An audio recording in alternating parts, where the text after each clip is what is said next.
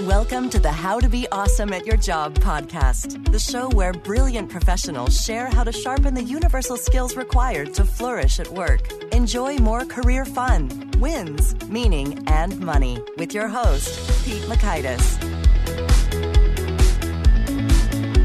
Hello, and thanks so much for joining us here for episode 323 with Kimberly White. I think this episode is truly one for the ages. I think you'll love it because she just reframes everything in terms of how you are thinking about the people you're interacting with and what a difference that makes. So you'll learn one, what you miss when you see people as objects. Two, how seeing people as people turbocharges problem solving. And three, three key ways to change the way you perceive people. So if you'd like to take a look at the show notes or the transcript or the links to items we've referenced, it's over at awesomeatyourjob.com slash ep323. Now here's Kimberly's story. Kimberly White is the perpetually amused mother of some very theatrical children and the lucky wife of the funniest person she's ever known. Her nine months of research for The Shift included dozens of hours working alongside nursing home employees in offices, showers, vans, patient rooms, kitchens, and one very creepy basement. Kimberly earned a degree in philosophy studying under C. Terry Warner and has served as his longtime research assistant. She was editor of her department's undergraduate philosophy journal and copy editor for Epoch, a journal for the history of philosophy. She's also worked for the Arbinger Institute as a group instructor and as a first draft editor of the legendary Leadership and Self-Deception. Kimberly's family recently moved from Harlem to the village of Pawnee, Illinois, where they have gloried in Midwestern sunsets and accumulated pets at an alarming rate. Thanks to Kimberly for taking some time to chat, and thanks to our sponsors. Check them out. Here is Kimberly. Kimberly, thanks so much for joining us here on the How to Be Awesome at Your Job podcast. Thank you, Pete. I am so glad to be with you. Well, I think this is going to be a fascinating conversation on all sorts of levels. But first and foremost, I want to hear about your synesthesia. My wife also has it. Tell me how that works for you. Oh, for me, it means that numbers and letters of the alphabet have colors in my mind and it's consistent over time. But I also have concepts. So, like days of the week and places that I'm familiar with and certain holidays appear in my mind in color and also located in space around me that they always appear whenever I think about the the concept or the letter or the number. And uh, it's kind of fun. It's kind of interesting. And the only thing about it that's proven to be a drawback in my life is that somehow I don't know how these things develop, but it, I must have been young when I learned about East and West because the color I have in my head for West is the same color I have in my head for right, as in the right side of my body. And so when I'm trying to, you know, get directions and people talking about east and west, I always confuse them because the color for west is the same as the color for right. When of course, when you're reading a map, that should be on the left. Mm-hmm. And it just, you know, I, but I've learned that if I'm getting east and west directions, I have to stop and write it down because my brain is going to confuse that. So there you go. That is fascinating. And with my wife, numbers seem to have a color and a gender to them. I've heard of that. And as a result, they're so much more meaningful to her and she's able to memorize numbers rapidly. Whereas I like rely on this old school technique of turn each of the numbers into a letter, turn those right. letters into a word, link those words. And so uh-huh. I'm like thinking hard for like five minutes to memorize a sequence and she just like has it in less than one minute. Yeah, because it brings in more of the brain. Yeah, mine has not really proven to be helpful, just just interesting. Well, what's also interesting to me is you recently made a move to central Illinois, right? Ah, yes. And it's Pawnee, Illinois, not to be confused with Pawnee, Indiana, the fictitious home of Leslie Knope in Parks and Rec. No, and that's what everybody asks me. And all I can say, all I can say is A, I wish. And B, my Pawnee is much, much smaller. Now, what's crazy is we moved here from Manhattan that is crazy. we actually lived in Harlem and we were, it was the biggest city. It's all very cosmopolitan. You know, everybody's a doctor or an artist or an opera singer. And, and then we, and, and everybody has tiny little tiny places to live, but sort of big jobs and big dreams. And we moved out here to farm country and it's like being in a different country. But it's great. It's a great different country. We've been very, very happy here. That's cool. And the motivation for the move was just to have like less distraction and to be able to do more writing? Partially that and the money. Oh, yeah. I love New York, but it is so expensive to live there. Rents just go up and up and up. And we just, we got priced out. Mm-hmm. I think beyond just like the sheer income versus outgo, it would just irritate me. you know, writing checks that large, you know, or paying this much for, for a drink or for milk or whatever you're buying. Like, this is ridiculous. Uh, grumble, it's grumble. Really true. I would be happy if I saw a gallon of milk for $5. I'd say, hooray, it's only $5. It was, and this was two years ago. I'm sure milk's $7 now. It really, it did wear on you mm-hmm. after a while, but but there were lots of great things about the city too. You know, wonderful people. New Yorkers get a really bad rap, and it's it's it's mostly deserved. But there are there are really really good things about New Yorkers too. They're very um, very loyal, and you know, I'm always telling people who who wanted to go visit, they always want advice from somebody who's lived there. And I tell them, do not be afraid to ask somebody on the street for directions. New Yorkers are really friendly that way. But don't stop in the middle of the street and block them from walking, then they'll be really mad. Oh, right. Walking too slow. That's the don't cardinal walk too sin. slow. Don't do that. Just don't. Don't do it. Don't stop at the top of the subway stairs. Don't do that.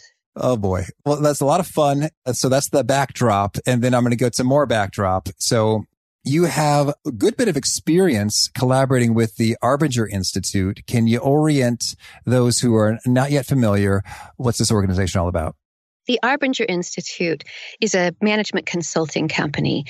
Their philosophy and their, their management consulting um, approach is based on the work of a philosopher named Terry Warner, who founded the company decades ago before I was involved with them. And their approach is to teach leaders and managers how how to see the people that they're responsible for and the people that they work with and the people who report to them as real people, not just as sort of cogs in the corporate machine. And they have found over the years that you can do a lot to to improve productivity and avoid infighting and the sort of battles that develop between different departments and so on, just by um, taking this approach. And I worked with them. I worked with them in college, and they're they have a very popular book called Leadership and Self Deception that was written about the time, and and I was involved. I didn't write the book, but I looked at the first draft, edited it. I was involved with the first couple of drafts of that book, and um, and it's still still worth reading today. Your, your listeners should check it out. Oh, absolutely. It is worth reading. And, and I heard several guests cite this as one of their top, top books. It's like, I got to check this thing out. Yeah. And so I read, it. I actually listened to the audio version. Oh. And yeah. so I still hear that guy's voice in my head sometimes like, you're in the box. How are we going to get out of the box? and so it's really powerful stuff. And I was intrigued just because it's one of the few books that I know of that doesn't have an author listed as a person, but it's like the entire organization. And I was trying to figure out, this is a great book. Who should I get to talk about on the show? It's like, well, I don't know because yeah. there's not an author I can snag. so you're sort of like behind the veil of mystery as yes. uh, an editor. That's something special. I know. Yes. So it's very interesting. They did that on purpose. They were very considered about that. They have a, a few other books out now, and usually they are written by primarily written by one person in the company, but they all sort of collaborate together and work on it together. And they made the decision, and this is a very Arbinger thing to do. They made the decision to have all of their books be authored by the Institute and not by the individuals so that the credit for the ideas would be shared. So there wouldn't be one person, for example, who's doing all the podcasts. Mm-hmm. So that was their point. And you'll notice, you know, in my book that I've written, we had a same the same sort of issue. It's primarily a profile of one company, and they didn't want their name to be primary. They wanted the the stories and the insights to be sort of more universal. And and more important, they didn't want to feel uncomfortable offering the book to their competitors and other people in the same industry. They just wanted the ideas to stand for themselves. So that's why there's this you know that veil of mystery as you call it is to keep it to keep it even and keep the focus on the ideas and the work and make it as accessible for any one person as for anybody else. That's cool and that's interesting and it just really feels like it's real you know based upon true values. And i think it, yeah. it just makes it well i guess from a marketing perspective all the more intriguing. It's like i gotta see what this is yeah, about. Right. But you can tell that they're really they're really living what they, they're really living what they preach. They They have the kind of collaborative relationship that they teach other people how to have. Mm-hmm. That's good. So you're telling me that the name of the organization is not the real name of the organization? It is not. That just stands for healthcare group. Okay. Got it. Mm, the mystery continues. Yeah. Cool such a mystery.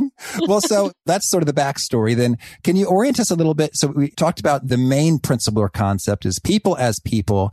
Can you give us a little bit more uh, background on just sort of the conceptual piece? And then I want to hear yeah. how it came alive for HG. So I said the box a couple times. Could you maybe unpack just a couple of those foundational concepts? Yeah, let's clarify all this.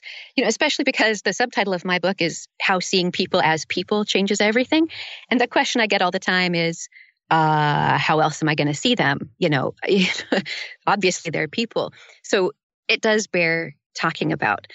So the point isn't that that I that Arbinger or I or anybody thinks that anyone really doesn't know that people are people and thinks of them as subhuman or anything like that. That's not what we're talking about.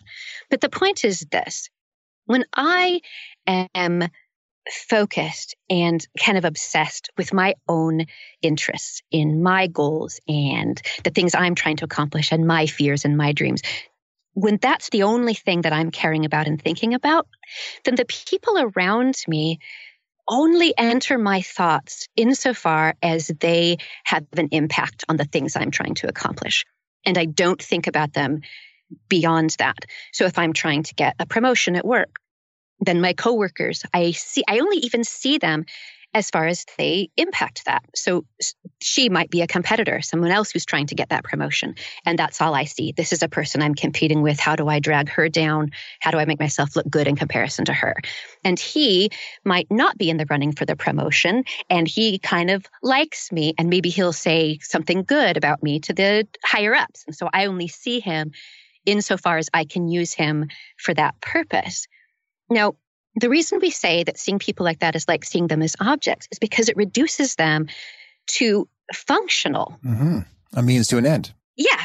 So, you know, like objects, they come from the factory and they're supposed to perform something. If I've got a pen, it came from the factory. It only exists for me to be able to write with it. If I can write with it, then I'm happy with it. If my friend at work will praise me to the higher ups, then I'm happy with him. And I don't think any further about it. If my pen is broken, then I'm mad and I'm frustrated and maybe I'll throw it away. I might lick it, shake it, whatever, because it's just an object. What I don't do with a pen is think, I wonder what happened to make the pen feel bad. Mm-hmm. I wonder, you know, if I can talk it into providing ink. No, because it's, it's not a person. It doesn't have feelings. It doesn't have thoughts. It's just an object. But I find myself treating other people that way too. You lick them, you shake them. Yeah, you lick them, you shake them, try to get them to do it. And if they don't do what I want, then I'm just mad and I get rid of them. But the person who's a competitor for the promotion for me in the office, that is not, that's not why she exists. She doesn't exist to compete with me. She has her own life. She grew up somewhere. She has perspective. She has a culture she came from. She had hurts when she was young and triumphs. And all of these things have made her the person she is. And she has her own goals and her own reasons. And and there are just thousands of things inside her mind and in her life, having her act the way she does and, and bringing her to this point. But when I'm only thinking about myself, I don't see any of that in her. All I see is I want a promotion. She might get in my way, just like she was just a pen that wasn't producing ink. Mm-hmm. And when we see people as objects like that, the problem is, I mean, obviously, that's not fair to her. she doesn't exist for me he doesn't exist for me. It's just, it's not fair to people. They don't like that feeling of being seen like an object. And it's also false. When I see somebody, just a thin sliver of what they're me, and that's all I care about them, I'm missing a lot. She might have a very good reason for wanting this promotion. She might fit for the promotion than I am, or maybe not, but I don't know. As long as all I can see is she's a competitor, like an object competitor, I can't see anything else. And there are bound to be important things that I'm missing. And so that's why in the Arbinger materials, you'll find them talking about being in the box. Because when we see other people as though they were just objects, our perspective is so limited that it's like being locked in a box where we can only see a few things. I can only see the stuff that matters to my goals. I can't see anything else. And it's it's a way of being blinkered. In my book, I talk about it as being kind of blind because we miss so many important and crucial things. And it leaves us unable to solve problems and build relationships when we're seeing others in that shallow object like way.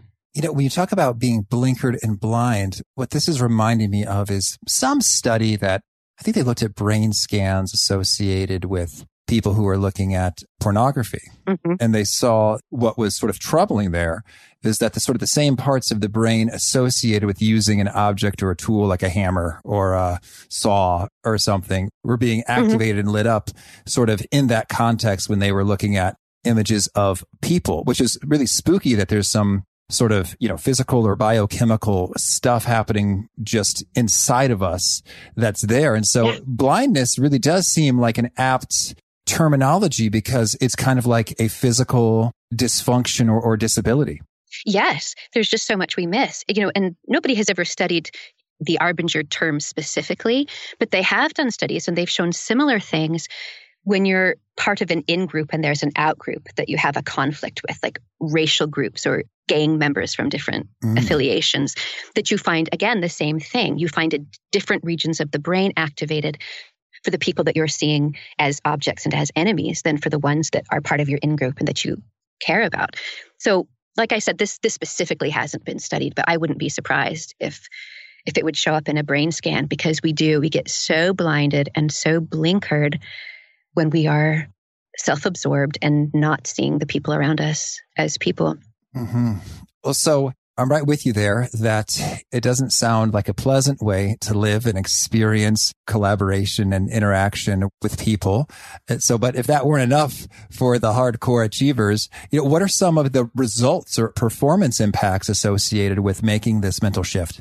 Oh gosh that's so crazy because I think it's easy to hear something like this and think, mm, yeah, but you know, having to get to know people that takes time and I've got to earn money and I've got a deadline, you know, as though seeing people as people is going to take more time and it yields uncertain benefits. But it is absolutely the opposite.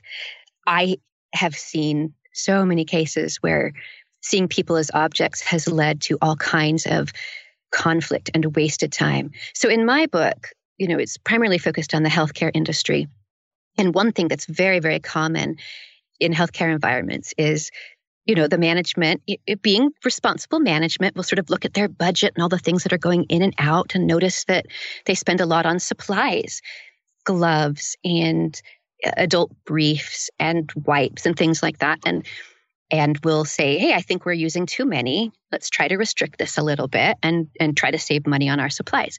So the problem is that the nurses and the nursing assistants who have to deal with the patients face to face, one on one, that's a horrifying idea to them because what are they going to do if somebody needs a change or they need their wound looked at or they need to be rolled over and the nurse has run out of gloves you can't even touch a patient without gloves and and there's so many things they wouldn't be able to do so the nurses become panicked and the first thing they do and this is so common they'll sort of sneak the supplies out of the closet and go hide them around the mm. patient rooms They'll hide them in places so that each individual nurse knows that she has enough supplies for her patients.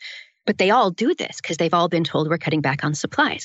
So then management comes and they look at it and they go, we're still overusing our supplies. What's the, and they yell at the nurses and they give them lectures and they have a big in-service meeting to talk about how important it is. And, and the nurses go, oh my gosh, and they hide some more stuff because they're afraid of losing their supplies and not being able to care for their patients. And this happens so frequently. And things like this happen in every business. You know, as departments feud for resources and as, you know, reports uh, try to sneak things, you know, from their boss if they feel like budgets are being constrained. This problem only arises because the management isn't trusting the nurses to be responsible with the supplies, and the nurses aren't trusting the management to purchase the amount of supplies they truly need. And so they're back and forth, and everybody's upset and angry.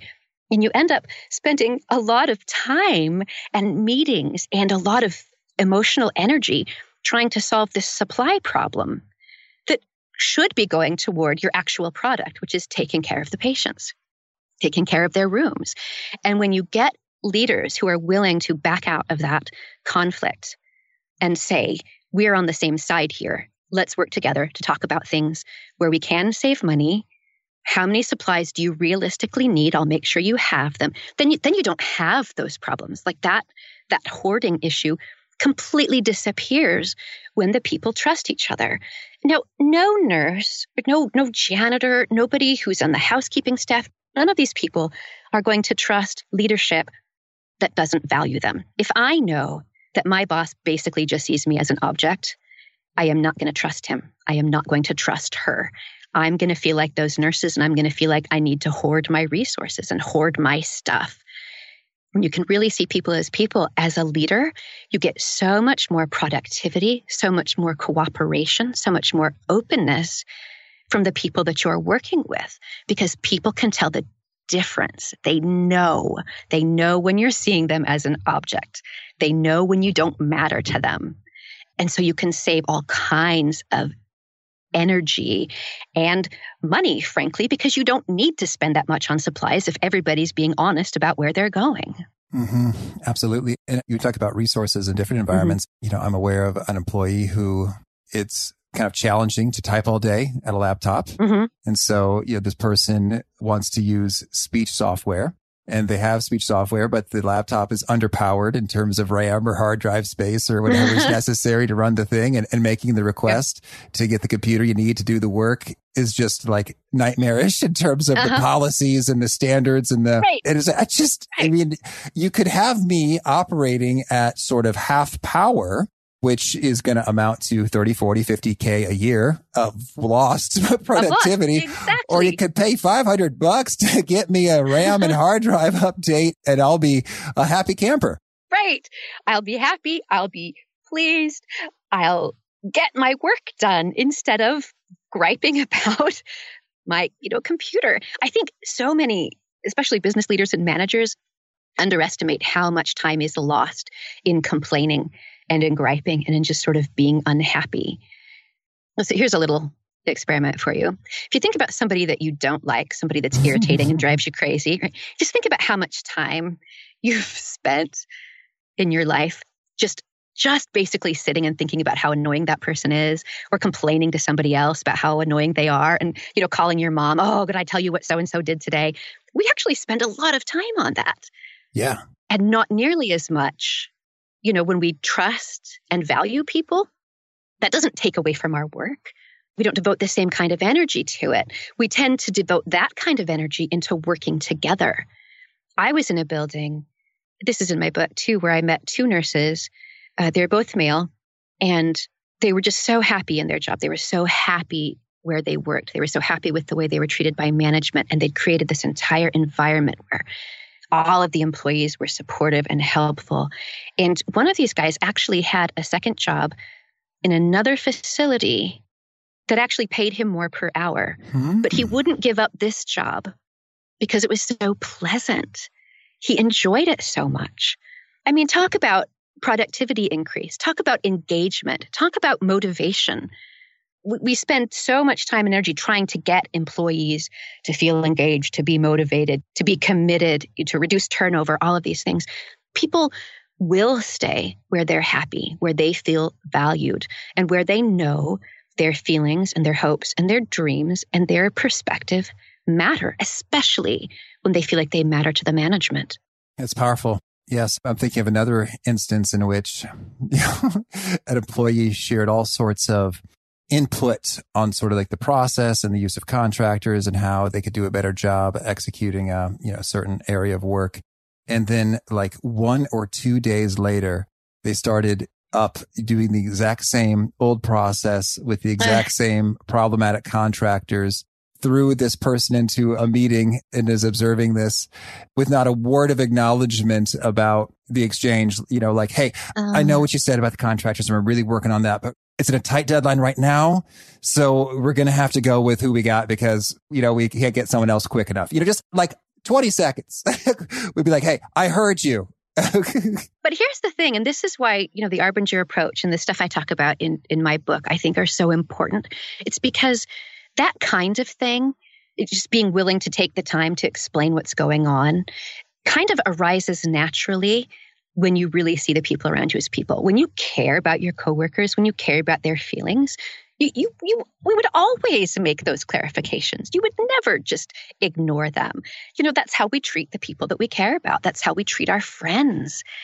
It's in this environment where we just see our coworkers as, as objects, as other cogs in the machine that, that you end up kind of either feeling awkward about it or not knowing how to bring it up, or, you know, all these sort of things that, that have, that, that people end up doing that stops them from saying what they really should say those sorts of things arise in an environment where we see people as objects. Now, when we care about people, when we know them, and this is one of the things that this company, HG, in the shift did so well, is they trained their leaders not in some process that made employees feel valued, not in some procedure that would make people think that they mattered, but they would literally tell them when a manager went into a new building, he was instructed, he or she was instructed for the first 30 days or thereabouts, they weren't allowed to do anything except get to know the staff and the people. They weren't allowed to change processes. They weren't allowed to make new plans. They weren't allowed to change their suppliers. They just spent all of their time getting to know people. You know, it's so funny that I'm imagining myself as that manager. It's like, what an awesome month. This is just going to be fun. I can just right? get to know people. I can not stress about lots of stuff. And it's almost like having an extended vacation, like hanging out with cool people. Although, although I'll tell you, they continually had a problem that these managers couldn't stand not to be solving problems because they're managers. They wanted to go in and fix problems. So they had to make it so that they would have to report on who they met that day and report on what they learned about people. And they'd also have to report on problems that they saw but didn't fix because otherwise they'd go around fixing problems, which is, I think, just sort of a manager thing. But they would do this, they would legitimately do this. Now, so 30 days later, I mean, just imagine if you worked for a bad company. So, a lot of the time, there would be these bad healthcare facilities that were losing money and they failed health inspections and they were in, you know, they were not pleasant places to be in. And then HG would come in buy the facility, bring in a new manager, and and turn them around. That's sort of that's how they grow. That's how they earn their money. Now, if somebody comes in, which is typical in the industry and in most industries, if a new boss comes in and just says, You're doing this wrong and that wrong, and this process is bad, and this person is bad, I'm going to fire a bunch of people, bring in all my own guys, tell you guys that you're all doing it wrong. You know, the, the employees that stay just feel so insulted mm-hmm. by that. You know, you might as well come in and say, everything you're doing is wrong, you're stupid, because that's how it feels.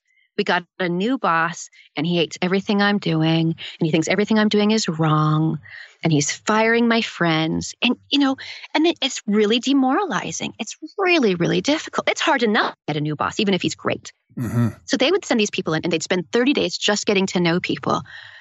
And at the end of 30 days, you've got a staff that it isn't thinking, he thinks I'm dumb. He hates me. He's got all these new processes. We tried that last year. We already know it didn't work. You know, they don't disdain him. They are fond of him and they know that he knows them. He can greet them by name because he spent all month getting to know people. He knows who has kids. He knows who works a second job. He knows who's going back to school to get a nursing degree. You know, and you're in an environment like that where people know each other and you know the boss cares about your job. And and Pete, when I say everybody, I mean everybody the kitchen, the housekeeping staff, everybody. If you wash dishes in one of these facilities, the boss knows you.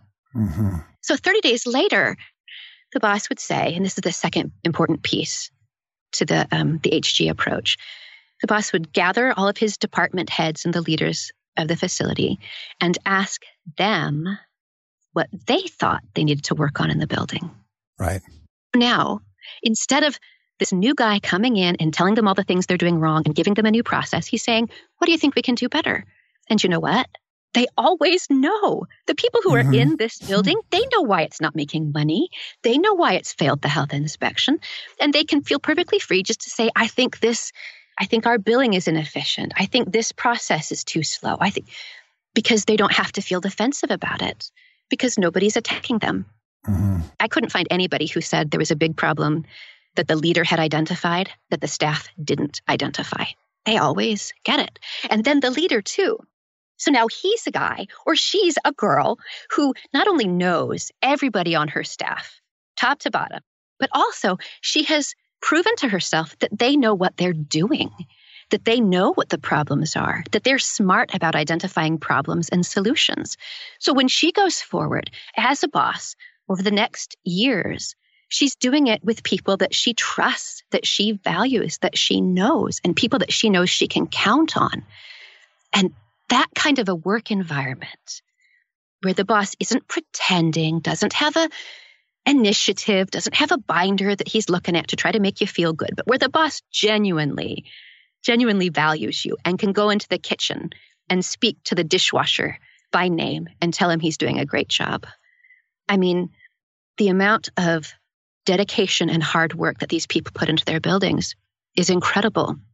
They work longer hours, they do more, they go out of their way, they do things that aren't in their job description, they cover for each other when they're on vacation. I mean, I saw business behavior I would not have believed, and I saw it all the time because people want to be friendly, people want to be helpful when they feel safe, when they feel like they matter and when they know that they're a real person to everyone around them then then they treat each other that way. It kind of it kind of spreads you know that it's not just you bring in one boss who's willing to make that 30 day effort to get to know people and and treat them like they're intelligent and like their input is good input. And then everybody else becomes more willing to treat their coworkers that way. This beautiful picture that you're painting and it's inspiring and Whew, it's a beautiful thing. And so yeah. this just sparks so many things. And when we talk about sort of efficiency, I mean, many things came up that one, people are willing to work at a lower wage. They're just mm-hmm. feeling great about, you know, the environment around them. Two, you're coming up with all of these solutions. And, and I'm thinking about my management consulting days and one month of a manager's compensation is less than one month of Bain and Company fees. right. to come up with a bunch of solutions. Right. And so in a way, it's massively efficient. If it's like we're looking for, you know, leveraged approaches to getting solutions, we could hire the consultants or we could hire a manager who does nothing but get to know people for a month and it sounds like odds are strong. You may come away with a bigger ROI on that month there than you would with a consultants or other solution finding approach. Yeah. HG is convinced that their financial success is is largely due to this this willingness to invest initially. Like I said, so many people want to come in, snap their fingers, make a bunch of changes in the first 30 days, you know, first 100 days. In fact, I, I met a woman who had worked for a different company doing exactly that, going into facilities. She had 100 days to turn them around and make them profitable. And she was a powerhouse. She was so fierce, you know. Mm-hmm. And she did that and made a ton of money. Uh, but she heard about HG and their way of doing things and got hired on with them. And when I that she doesn't make as much money as she did as the powered fixer, but the reason she made the switch was because she would go to these big meetings with the executives at the previous company. And she had made them millions of dollars. She was so good. She'd made them tons of money. Not one of them knew her name. Not one of them. And over at HG, they all did. Even the executives made sure to get to know people and meet them. It's a top down all the way thing. And and there you go, right? She she was making tons of money, more money than than they could afford to pay her at this other bigger company she left and they got her skills because she would rather be in an environment where she was valued. That's powerful. Well, what you're painting really does sound like a paradise, but you got a chapter called The Paradise Delusion. So, yep. you know, what's the other side of this coin? Oh my goodness. So, yeah, we're talking here about all the good stuff. And it behooves me to say none of this means they didn't have problems at HG. Uh, they still had turnover. You just are always going to have turnover in healthcare. And they would still have you know, government restrictions coming. I mean, they dealt with things. So none of this means that you're not going to have problems, that you're never going to have different departments needing or wanting different things. It just means that when those things happen, when you have people who really value each other, they can work it out in a way you can't if everybody's just an object to each other. You, you beat heads. But as far as paradise delusion is concerned, so the thing is, very often when we are seeing people around us as objects and we're unhappy, and I would suggest that seeing the people around us as objects, we're invariably going to be unhappy because objects are so stifling. I found in my personal life as I went into HG and I engaged these people and saw these friendly, familial work environments where people cared about each other and so on, it made me feel so much worse about my home life, mm. which was very unhappy at the time. Began to think, oh, I wish my husband would be like this person at this facility. I wish that my kids were as well behaved as these people at this facility. I wish that my, you know, neighbors and coworkers were as as these people. I called it a paradise delusion because I became convinced that what I needed to become happy in my life was to be surrounded by people who were going to be kind. And I think that's not at all uncommon when we're unhappy to feel like what I need is different people, different, nicer people who are going to value me again. And the, the reason that's a delusion is because, for one thing, it's never, ever, ever ever going to happen that there's anybody on earth who's completely surrounded by people who are always nice to him or her all of the time. Can't be done. We are human beings. Nobody's nice all the time. No group of people are we're all going to be nice all at the same time. It's just it's never going to happen. The second thing is when I think that paradise means everyone is going to be kind to me, I'm only thinking about myself. I'm thinking about what I want. I'm thinking about how I wish my husband would treat me. But in all of that, and maybe he is doing things that are unkind, but in thinking that way, I'm not sparing any mental energy to wonder what my husband wants. What does he want from a spouse? What would he like for me to be doing? Does he want a nicer spouse? That never crossed my mind. All I was thinking about was how I want other people around me to be different. I never thought about how they might want me to be different. That's great. Thank you. Well, so let's get zoomed in, shall we, in terms of an individual professional in the heat of battle, if you will, in their workplace. What are some of the real keys to making the shift? Okay. First of all, you have to be present with people. You have to be around them, especially if you're a leader. You can't get to know people if they're you know always in their offices and you're always in your office you have to get to know people and take effort usually that will mean asking questions uh, where did you go to school how do you like your job uh, what are you interested in what do you do for your spare time you can ask questions of people and get to know them there's no way a person can be a real person for you if you don't know anything about them. So you have to start there. You have to start with finding out about them so that you know, you know, what's relevant and what what bothers them in their life. In at HG, you'll see this in the book. They train their leaders to ask people, what makes your job hard for you? Because it validates them in the fact that there are things that are going to be hard. But it but then as a leader, you know what the difficulties are. Instead of sitting back frustrated that people aren't getting things in on time, you can just find out. Why is it hard to get things in on time? And then you know very often you can do something about it. And this works in personal life too. Why do you always forget to bring the milk home? you know, instead of just being mad and yelling at the person who isn't doing what they're asked, why is that hard? You might find out there's something you can do about it. You might find out there's something you didn't know that was going on in the background. So asking questions is absolutely the first step. You get to know people and particularly find out if there's something that there's that's irritating to you or something that's a problem from your perspective, find out for them why it's difficult. It's very, very humbling thing to do. The second thing is to pay attention. You can't fake caring about somebody. You can't fake that they're valuable to you. You can't. You can try, and people will be through. It's a waste of time. So don't bother ask the questions and pay attention. Watch people. Is this a cheerful person? Is this a grumpy person? See what's going on. And then if there's a change, you'll notice it. If there's a change, you'll see it. None of us want to be that person who, you know, watched their marriage 10 years later, they suddenly woke up one day and said, Oh my goodness, I, I, I never noticed how much she changed. I never noticed how much she had changed we need to pay attention as we go and notice the changes as they happen. And the third thing I would say is to always be willing to consider whether I am the problem because I don't know what the problem is. You see, it's quite possible that it's me talking about the paradise delusion, you know, it, it, with our coworkers or spouses or neighbors. We can be very irritated by something that they're doing and, and wish that they would change and wish that they would be better. But we can never solve these problems and improve these relationships until we're willing to recognize what we are doing that's irritating to them.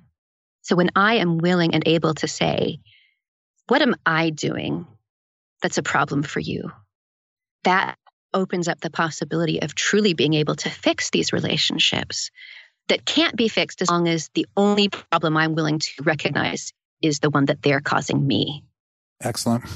Um, well, there's just a lot of profundity here to sit with. I, I think I'll be listening to this episode multiple times, and I recommend listeners do the same. Thank you. There's a few more pieces I want to get if we have some time. Absolutely. You say it's possible that our worst employees can actually be the best. How's that work? well, no, it goes back to the blindness we were talking about. When we see somebody as an object, we don't really know what they're capable of. Some of the time, my experience has shown that a person who's being a bad employee acting out who's resistant to instruction, you know, all these things that make an employee difficult to deal with.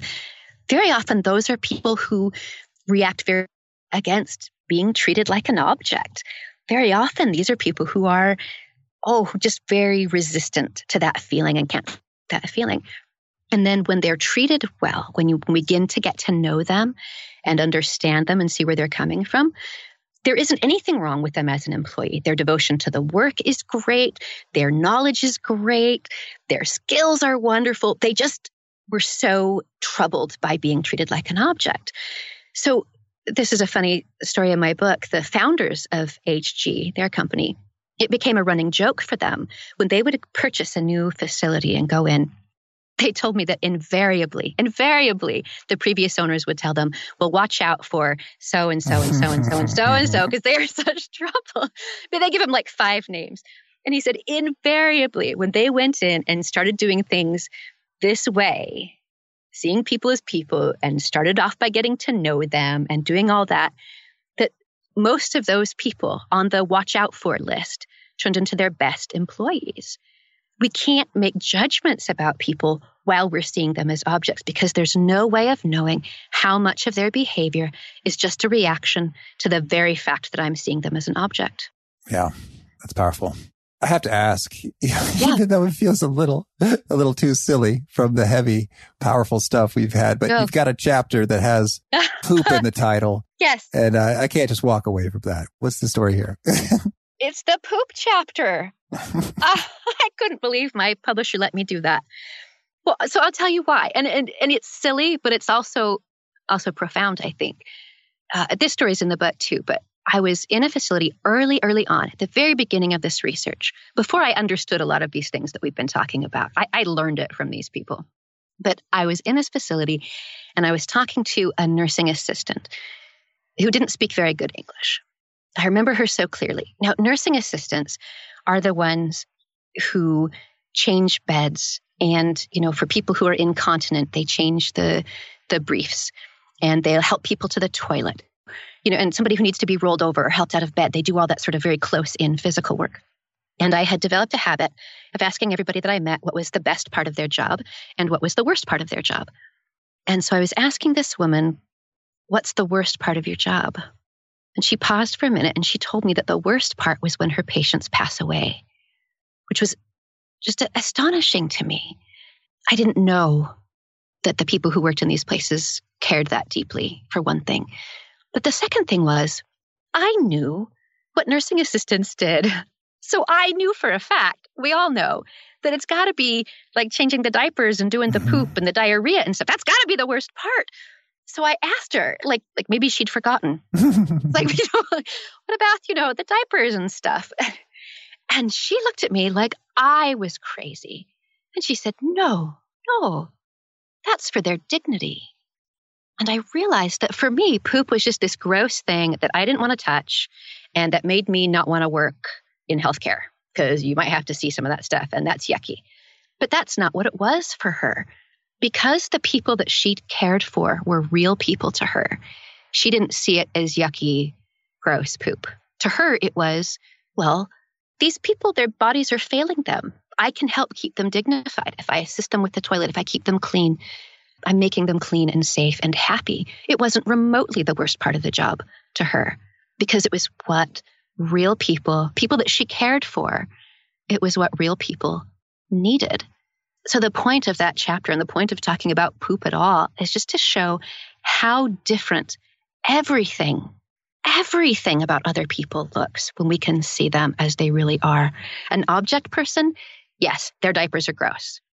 But a real person with a life history who chats with me about their kids and tells me stories of the past and maybe tells me jokes, like that person, if their body is aging and doesn't function for them, it's not the same thing at all. It becomes a sense of, I want to help clean them up, make sure they don't feel embarrassed. And it's even, even the feces is different when we see people as people. Beautiful. Thank you. It's just so good. Thank you. Thank you, Pete. Could you share a little bit when you're in the midst of things?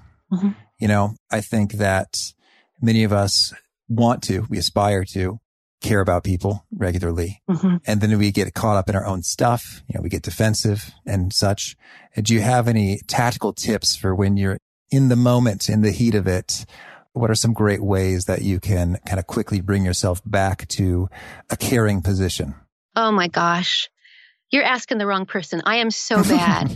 I look, there's a chapter about this too.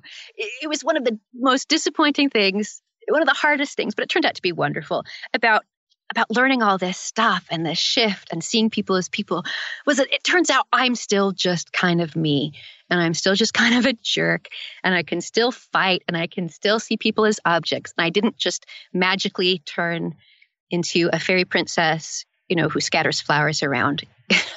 it was very disappointing. I thought I was going to be better. So I actually think the first thing to do is just to remember human beings have faults. The other people around us are going to have faults. We shouldn't condemn them for that, and neither should we condemn ourselves. You can always fix a situation later. You can always apologize. There's no sense in getting depressed when we find ourselves doing the jerky thing that we know we're prone to do. The second thing is when it's a relationship that's pivotal in your life, you know, a spouse or a coworker or something that's likely to come up a lot, then I would really, really recommend spending time. You know, we were talking before about the amount of time we spend griping about people that annoy us. Try to spend an equal amount of time, or even any amount of time, thinking about the person that annoys you the most and what in their life, what pains and sorrows and frustrations might be leading them to behave in the way that you find so difficult.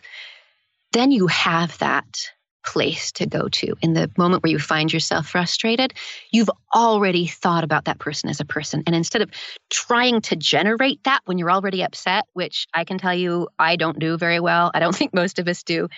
But if I've already thought about it and already found a way to see that person as a person, and even please taken some steps to show them steps of kindness, you know, to demonstrate the caring that I have, then when I find myself irritated, frustrated, grumpy, I have that mindset present to me. I can go there. I can remind myself, okay, take a deep breath.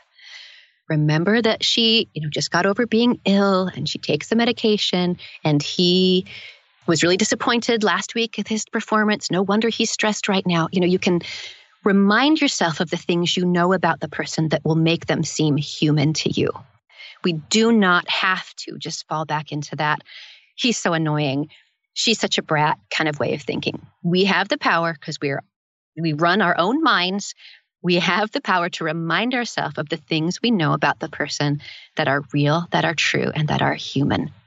And then, you know, if you can't do much in the moment, don't be afraid to apologize. People love to get apologies and um, and an acknowledgement of what of what I've done wrong. Nobody ever minds, ever, ever, ever will mind hearing I'm sorry I messed that up. Thank you. You're quite welcome.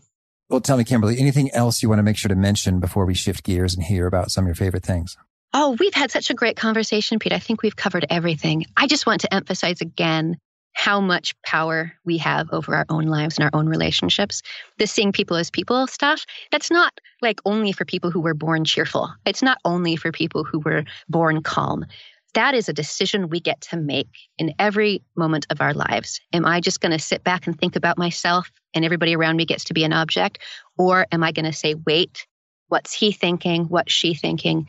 It doesn't take any skills, doesn't take a degree, it doesn't take a particular upbringing. That is just a choice we get to make. And it's a choice that will change everything in our lives if we're willing to make it. If you'd like to see even more people as people, try speaking their language, literally. Learning a new language opens new doors of understanding, and it's easier than ever to do with Babbel. Babbel is the world's number one selling language learning app, and it has a super impressive 4.6 star rating from over 22,000 ratings. You can learn Spanish, French, Italian, German, Russian, and more. You can learn through interactive dialogues, speech recognition, fun trainers, and quizzes. I've long wanted to learn how to speak Spanish and even bought some other software, but had some trouble finding the time to hunker down by the computer to use it consistently. With Babbel, I can do a 10 to 15 minute lesson on the phone anytime, anywhere. They even have an offline mode for when you're on the plane or the internet connection just isn't quite there. I love the clean, simple visuals and even those fun, rewarding sound effects that give me that tiny little sense of celebration and accomplishment each time I get something right. You can try Babbel for free by going to babbel.com or just downloading the free app from your app store. That's Babbel, B-A-B-B-E-L dot com or download the app, babbel.com. Oh, perfect. Well, now could you share with us a favorite quote, something you find inspiring? It was just so powerful to me. One of the founders of this company was talking to me about motivating employees, and he said that that he's against uh, trying to motivate employees. He said this: leadership is like a fire. A good leader doesn't come in and blow on the flame and take credit.